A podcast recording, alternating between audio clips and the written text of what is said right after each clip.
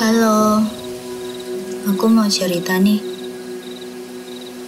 Jadi waktu itu sekolahku ngadain kemah. Tempatnya di daerah Sleman. Aku nggak perlu sebutin tepatnya ada di daerah mana.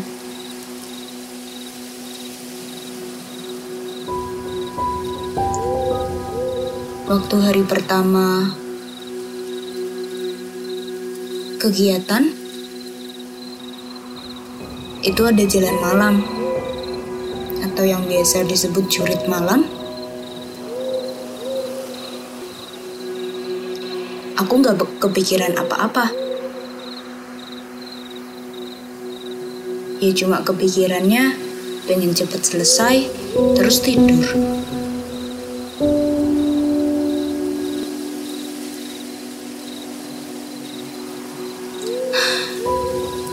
Tapi ternyata nggak semudah itu.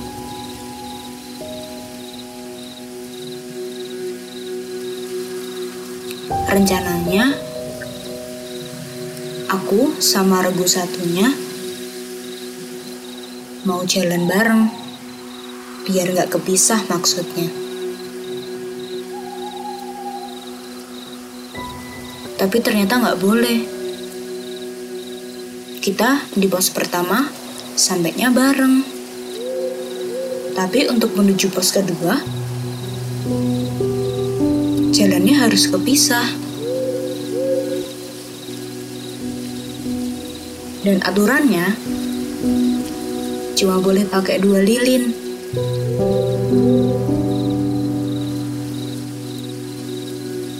Kalau itu mati, ya udah, nggak boleh nyalain lagi pakai korek.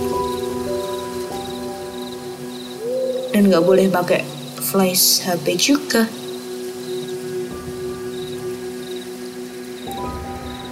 Boleh nyalain flash HP kalau emang ada kejadian genting.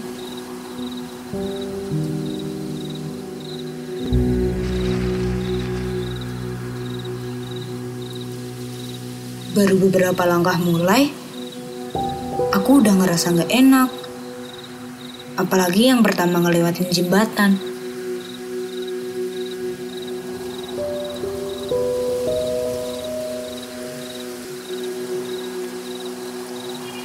Itu ada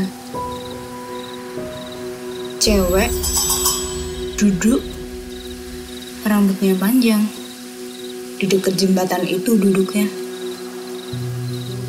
Tapi aku berusaha cuek. Soalnya itu baru mulai. Akhirnya udah memasukin jalan yang batu terus sakit kanan kirinya bener-bener nggak ada perumahan bener-bener kayak hutan gitu. Nggak ada penerangan sama sekali. Dan kita nggak bisa lihat teman kita di depan atau di belakang jadi cuma seregu doang gitu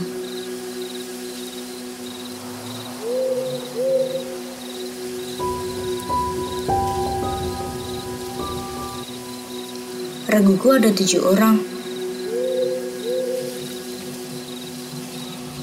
Kita jalannya dua depan, dua tengah, tiga belakang.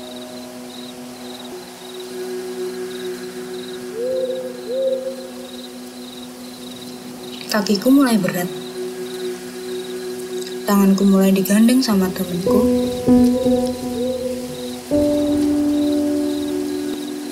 Rasanya pengen nangis. Tapi nggak bisa.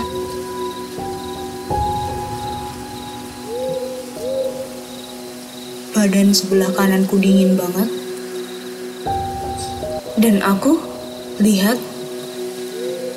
ada cowok jalan di sebelahnya temanku.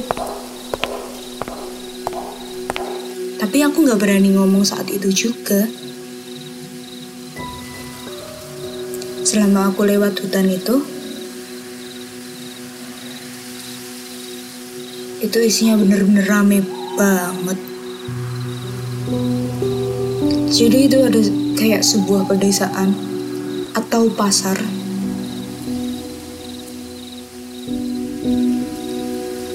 Yang mereka lagi melakukan jual beli lewat nyebrang jalan, lari anak kecil, omelan ibu-ibu. Itu tuh banyak banget.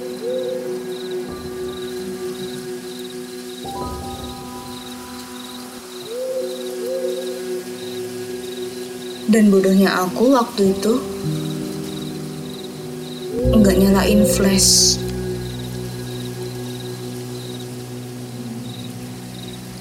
Cuma gara-gara ikut aturan.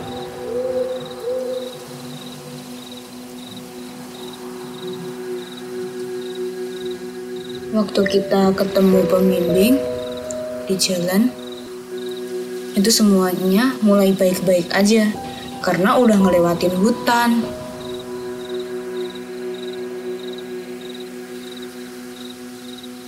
Setelah itu, perjalanannya mulai tenang. Soalnya udah ketemu sama temen yang udah duluan tadi. Tapi sama aja, kakinya masih berat.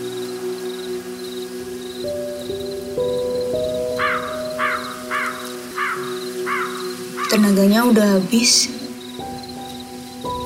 Pengen cepet-cepet pulang ke tenda.